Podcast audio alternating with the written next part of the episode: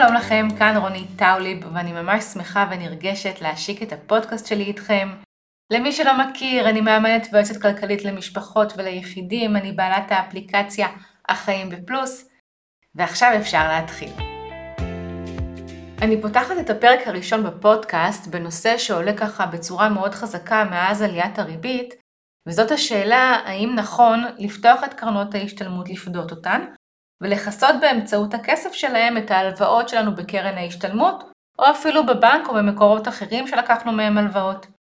אז רגע לפני שנדבר באמת על הכדאיות ומתי ולפי מה מחליטים האם למשוך את הכספים, אני רוצה רגע לפתוח סוגריים ולדבר על מה שקרה פה בעשרה חודשים האחרונים. החל מאפריל עשרים ושתיים התחלנו לראות עלייה בריבית במשק, שמשפיעה באופן ישיר, ריבית בנק ישראל משפיעה באופן ישיר על ריבית הפריים, ואנחנו רואים בעצם שריבית הפריים טיפסה לאורך החודשים האחרונים, מדובר על עשרה חודשים, שהיא צמחה פי שלוש וחצי ממה שהיה לפני אפריל עשרים ושתיים. במשך שנים נהנינו מריבית נמוכה.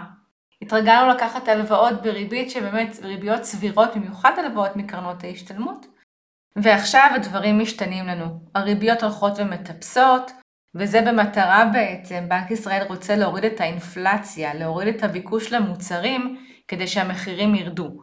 אז הוא מעלה את הריבית, והכסף שלנו נולך ונהיה יותר ויותר ויותר יקר, וכולנו סובלים מהמהלך הזה, ומשלמים יותר כסף על ההלוואות שלקחנו בעבר בריביות שהיו באמת שוות לכל נפש. מרחיבה עוד יותר את הסוגריים האלה, ואני רוצה לדבר איתכם על מה בעצם משפיעה ריבית הפריים ביום יום שלנו. היא משפיעה גם על הריבית על ההלוואות שלקחנו, שפתאום הכל מתייקר לנו. אם קודם שילמנו על הריבית סכום מסוים, כרגע הריבית הכפילה את עצמה בשלוש וחצי. זה משפיע על המשכנתאות שלנו באופן ישיר, וזה משפיע גם על כמה אנחנו משלמים על המינוס שלנו בבנק. כי הריבית על המינוס נקבעת גם לפי ריבית הפריים. בדרך כלל הריבית היא פריים פלוס חמש, פריים פלוס שש, וכשהפריים היה אחת נקודה שש, אז זה עדיין היה גבוה, אבל אפשר לחיות עם זה, והיום כשהפריים הוא חמש נקודה שבעים וחמש, זה כבר נהיה ממש ממש ממש כבד. ומהצד השני, החלק החיובי הוא, שעכשיו אנחנו רואים בבנקים ריביות על פקדונות ועל חסכונות, שהם כבר באחוזים סבירים. בעבר היינו מקבלים אולי אפס נקודה אפס אפס משהו, והיום אנחנו יכולים להגיע ל-ארבעה אחוז ואפילו יותר, אם סוגרים את הכסף לתקופה של שנה או יותר, אז יש גם צד חיובי לעליית הריבית. אז אני סוגרת את הסוגריים שפתחתי, ובואו נחזור לנושא שלשמו התכנסנו כאן, שזאת השאלה האם נכון למשוך קרן השתלמות, לפדות אותה, כדי לחסות הלוואות שלקחנו בתקופה שהריביות היו נמוכות יותר. אז בואו נתחיל לענות על זה. עד התקופה שהתחילו לעלות הריביות בצורה משמעותית, היינו נוהגים לקחת הלוואות מקרן ההשתלמות במקום לפדות אותן, לוקחים בעצם את ההלוואה מהקרן בריבית שהיא ריבית מאוד אטרקטיבית, זה היה פריים מינוס חצי, ריביות בסדר גודל דומה, ותחשבו שהריבית הייתה אחת נקודה שש, פריים מינוס חצי זה אומר לקחת הלוואה ב-אחד נקודה אחת אחוז. ומצד שני, התשואות של קרנות ההשתלמות היו ממש יפות, שבעה אחוז, שמונה אחוז, אז השכל הישר אמרנו שבמקום להוציא את הכסף, בואו נשאיר את הכסף בקרן ההשתלמות. ניקח הלוואה, על ההלוואה אנחנו נשלם אחד נקודה אחת אחוז ריבית, ומצד שני, הכסף שלנו יעשה תשואה של שבעים ושמונה אחוז. את ההלוואה יכולנו לבחור לקחת בדרך כלל באחד משלושת המסלולים הבאים. מסלול אחד זה שאנחנו מחזירים כל חודש החזר של הריבית והקרן, ככה שבסוף התקופה כשהקרן נזילה וההלוואה מסתיימת, אנחנו נוכל אה, למשוך את הסכום שנצבר שם, וכנראה גם טיפס אם היו תשואות חיוביות. המסלול השני זה מסלול שבו אנחנו מחזירים רק את הריבית כל חודש, ובסוף התקופה אנחנו מחזירים את הקרן מתוך הסכום שנצבר לנו בקרן ההשתלמות. המסלול השלישי זה מסלול שאנחנו לא מחזירים כלום, רק בסוף התקופה מחשבים מה הריבית, כמה לקחנו את ההלוואה, ומתוך הסכום שנצבר לנו בקרן ההשתלמות, גובים את מה שהם צריכים לטובת כיסוי ההלוואה והריבית, ומה שנשאר הולך אלינו. זה היה צעד חכם, זה עדיין צעד חכם, רק צריך לבדוק אם הוא מתאים לנו. יחד עם זאת שזה צעד חכם והיה צעד חכם, היום אנחנו במצב קצת שונה, קצת אחר ממה שהיינו רגילים אליו. גם הריבית על ההלוואה קפצה פי שלוש וחצי, וגם התשואות שלנו זה לא מה שהיה פעם. בשנה האחרונה אנחנו רואים תשואות שליליות, הכסף כבר לא עושה עוד כסף כמו שהיה בעבר, וזה משהו שצריך לקחת בחשבון כשאנחנו ניגשים לקבל החלטה, קודם כל האם לקחת הלוואה מקרן ההשתלמות, או הלוואה בכלל במקום לשחרר את קרן ההשתלמות, והאם אנחנו רוצים לשחרר את קרן ההשתלמות כדי להחזיר הלוואה קיימת. למען האמת, אם נהיה כנים, בחישוב קר זה נראה שהכי משתלם עכשיו לשחרר את קרן ההשתלמות, ולהחזיר את ההלוואה, כי אנחנו משלמים הרבה הרבה הרבה ריבית, והקרן השתלמות בינתיים בירידות, או בעליות קלות אם יש איזה חודש טוב ככה, אם זכינו. אבל העניין הוא לא לקבל החלטה מתוך חישוב קר. כדי לקבל החלטה חכמה לנו, אנחנו צריכים לשאול את עצמנו שלוש שאלות חשובות. שיתנו לנו פרספקטיבה הרבה יותר רחבה על מה שנכון לנו, מה שנכון לי, לא מה שנכון לכולם. השאלה הראשונה שאנחנו צריכים לשאול את עצמנו זה קודם כל, האם אנחנו יכולים לעמוד בהחזר ההלוואה? האם אנחנו בתור משפחה מסוגלים להתמודד עם זה שהחזר ההלוואה שלי קפץ בנקודת הזמן הנוכחית? אבל גם עם צפי שבתקופה הקרובה עדיין נוכל לעמוד בהחזרים האלה. רגע לפני שאני עוברת לשאלה השנייה והחשובה, חשוב לי להגיד שאני לא יועצת השקעות, ואין לראות בדברים שאני אומרת פה כאיזושהי המלצה להשקעה או לפעולה כלשהי בשוק ההון. אני מדברת מהמקום שלי כמי שמכירה משפחות, מלווה משפחות וחיה את זה ביום יום. אז השאלה השנייה שאנחנו צריכים לשאול את עצמנו, זה לטובת מה מיועד הכסף הזה שנמצא בקרן ההשתלמות. האם הוא מיועד כחיסכון לילדים ונצטרך אותו בעוד עשר חמש עשרה שנה? האם הוא מיועד לטיול בת מצווה או בר מצווה שמתוכננים בעוד חצי שנה, שנה, שנתיים? במידה והכסף שלנו מיועד לטווח קצר, אז יכול להיות שאנחנו נרצה לקחת את הסיכון ולהשאיר אותו בקרן ההשתלמות. כי ייתכן מאוד שגם שילמתי ריבית גבוהה על ההלוואה שלקחתי, וגם במקביל הפסדתי כסף בקרן השתלמות.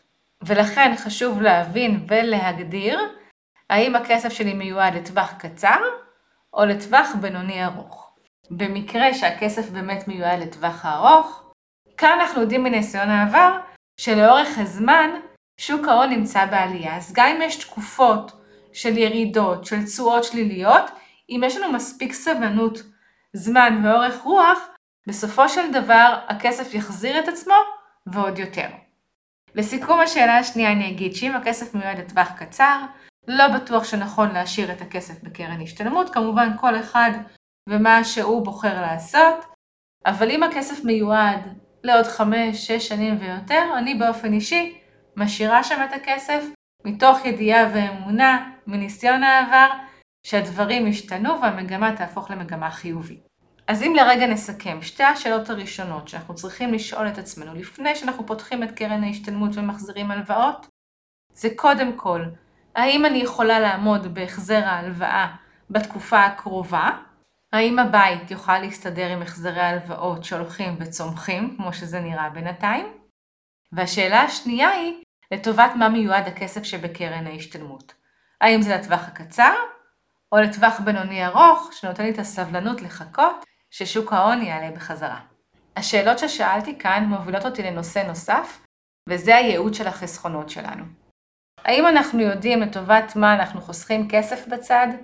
לטובת מה הכסף שעכשיו שמנו בקרן ההשתלמות, בפק"ם בבנק או בכל מקום אחר מיועד, האם הוא צבוע וכתוב עליו זה מיועד לחופשה, זה מיועד לפנסיה? כי לתשובה הזאת, ולייעוד של החסכונות יש בעצם השפעה מאוד ברורה על איך אנחנו פועלים אסטרטגית. קודם כל, איפה אנחנו שמים את הכסף, ודבר שני, האם נכון לעשות שינוי במבנה של החסכונות ובמקום שבו הם נמצאים, האם נכון לשחרר אותם, האם נכון להעביר אותם. יש הרבה אנשים שיש להם חסכונות, אבל הם לא יודעים למה זה מיועד, אז גם אם יש אירוע שלכאורה אמורים להשתמש בכסף הזה, הם לא משתמשים בו, והם מרגישים חנוקים.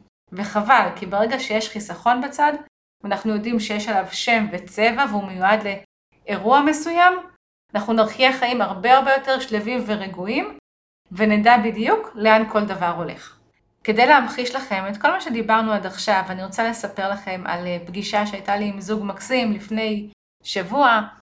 לפני כמה שנים הם קנו בית, שניהם עובדים בעבודות שוות, יש להם הכנסות יפות, וכשהם קנו את הבית הם התלבטו האם לשחרר את הכסף שיש להם בקרן ההשתלמות, או לקחת בעצם הלוואה מקרן ההשתלמות, וככה גם להרוויח את התשואות היפות שיש לקרן ההשתלמות, וגם לשלם ריבית נמוכה על ההלוואה מהקרנות. הם החליטו למנף את הכסף, להשאיר שם את הכסף, ולקחת הלוואה של חצי מיליון שקל מקרנות ההשתלמות. הריבית שלהם הייתה בממוצע פריים, שזה היה אז אחת נקודה שש, וההחזר החודשי שלהם במשך שנים עמד על בערך קרוב ל-שבע מאות שקלים בחודש. זה היה ההחזר החודשי והם חיו עם זה בשלום, גם כי הסכום הוא סביר וגם עמוק בלב הם יודעים שהכסף עושה עוד כסף, והם חיו עם זה ממש בסדר גמור. בחודשים האחרונים שהריבית קפצה פי שלוש וחצי, גם ההחזר החודשי שלהם, שהוא היה החזר רק של ריבית, קפץ ל-אלפיים שקלים בחודש. ולא רק זה שהוא קפץ ל-אלפיים שקלים בחודש, גם היתרה שהייתה להם בקרן ההשתלמות יורדת ופוחדת בגלל שיש תשואה שלילית. ובנקודה הזאת הם בעצם בהתלבטות. כי הם אומרים לי, רוני, תקשיבי, אנחנו כל חודש בערך זורקים לפח, אם נקרא לזה ככה במרכאות, אלפיים שקלים.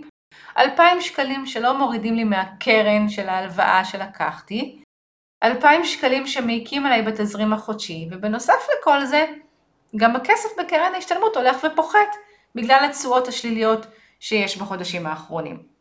ומנגד, הם לא רוצים למשוך את הכסף, כי הם יודעים, הם מבינים שלאורך זמן, התשואות ילכו ויעלו. והחשש הזה לצאת, ואחר כך שהכסף יעלה, זה דילמה לא פשוטה. וזו דילמה שלא רק הם חווים אותה. כל מי שלקח הלוואה מקרן השתלמות, או הלוואה בכלל מתוך ידיעה שיש לו כסף בקרן ההשתלמות, מתלבט באותה שאלה. האם למשוך את קרן ההשתלמות ולחסות את ההלוואות שהולכות ותופכות בגלל הריביות הגבוהות? או להיעזר בסבלנות, לראות מה אני יכול לעשות כדי לעמוד בהחזר החודשי, ולחכות שהשוק יחזור למה שהיה מבחינת התשואות. אז כשהם שאלו אותי, רונית, מה לעשות, אמרתי להם שכדי לענות על השאלה הזאת, הם צריכים בעצם לענות על השתי שאלות שקודם הזכרתי. האם הם יכולים לעמוד בהחזר חודשי של אלפיים שקלים כל חודש על ההלוואות האלה, עם צפי שזה אולי ילך ויגדל לאורך החודשים, כמו שאנחנו רואים בחודשים האחרונים? והשאלה השנייה היא, למתי הם צריכים את הכסף הזה? אם זה כסף שמיועד לפנסיה, או מיועד לחתונה של הילדים, של הבנים שלהם, או כל דבר אחר שהוא רחוק, שהוא יותר מחמש, שש שנים, אז אפשר להשאיר את הכסף שם ולהשאיר את ההלוואות. זאת אומרת, רק אם מצליחים לעמוד בהחזרים, ורק אם הכסף מיועד לתקופה ארוכה. ואני כל כך מבינה את ההתלבטות שלהם, כי הקפיצה הזאת בהחזרים היא כואבת, היא כואבת עמוק עמוק עמוק בלב, וזה ברור. אבל מצד שני צריך לזכור שהיו לנו שנים כל כך טובות מקרנות ההשתלמות, שזכינו לעשות תשואות באמת באמת יפות, שהריביות היו נמוכות, וכשאנחנו משקיעים כסף בשוק ההון, אנחנו צריכים לקחת בחשבון שיש תקופות שאנחנו בשיא, ויש תקופות שאנחנו בשפל, זה חלק מהעניין. ולכן אני עוברת פה לשאלה השלישית, שכל אחד צריך לענות עליה, זה באיזה החלטה שהוא יקבל, או עם איזה החלטה שהוא יקבל, הוא יישן יותר טוב בלילה. כי אם העובדה שאני משלם ריבית גבוהה להלוואות, והקרן שלי הולכת ופוחתת, הקרן ההשתלמות שלי, גורמת לי להחסיר שעות שינה, להיות מודאג, להיות מוטרד, זה לא שווה את זה. אבל אם יש לי אורך רוח, ואם אני אומר ומשכנע את עצמי שהמצב ישתפר לאורך זמן, במצב הזה, אני אומרת להשאיר את הכסף שם, אבל כמובן זה כל כך אינדיבידואלי, וכל אחד עם הצרכים שלו, עם הייעוד שלו, ועם החשיבה שלו, צריך לקבל את ההחלטה שתאפשר לו לישון הכי טוב בלילה. ואין אמת אחת, יש את מה שמתאים לכל אחד מאיתנו. ואני רוצה להוסיף ולחדד, שוואנס קיבלנו החלטה, אנחנו צריכים להיות שלמים איתה, ולא לאכול את הלב על כל תנודה שיש בשוק. אם החלטנו להוציא את הכסף מקרן ההשתלמות, להחזיר הלוואות ולשים בפיקדון בבנק של ארבעה אחוז, להיות שלמים עם זה, גם אם נראה שיש עליות אחר כך. אפילו אני, בתור יועצת כלכלית שחיה את ענייני הכסף ביום יום, אני החלטתי להשאיר את הכסף בקרן השתלמות, ואני פשוט בשלב הזה נמנעת מלהיכנס לראות מה היתרות שיש בקרן ההשתלמות. אם אני קיבלתי החלטה, אני מסתכלת למטרה, מסתכלת ליעד, ואני לא אבדוק בכל חודש מה הכסף שלי עשה או לא עשה. אז במקרה הזה אני עוצמת עיניים, מחכה בסבלנות, ממתינה שהצונאמי יהיה מאחוריי, ואני נזכרת בימים הטובים שקרנות ההשתלמות עשו תשואות מדהימות, וממתינה בסבלנות שהמגמה תשתנה. אז אני מסכמת את הפרק הזה, ואני רוצה להזכיר לכם את שלוש השאלות שאנחנו צריכים לשאול את עצמנו לפני שאנחנו מקבלים החלטה האם למשוך את קרן ההשתלמות.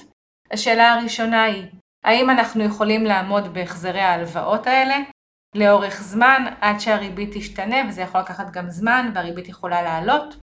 שאלה השנייה, זה למה מיועד הכסף שיש בקרן ההשתלמות? האם הוא מיועד ליעדים ומטרות שהם בטווח הקצר, או יעדים ומטרות שהם בטווח הרחוק מעל חמש שש שנים? והשאלה השלישית היא, עם איזה החלטה שאני אקבל, אני אוכל לישון יותר טוב בלילה ולהיות רגועה ופחות מוטרדת. אז אני מקווה שהפרק הזה תרם לכם, שהוא מאפשר לכם לקבל עוד כלים לקבלת החלטות חכמות בנוגע לכסף שלכם, שתבחרו נכון, והכי חשוב שתשנו טוב בלילה ושתהיו רגועים.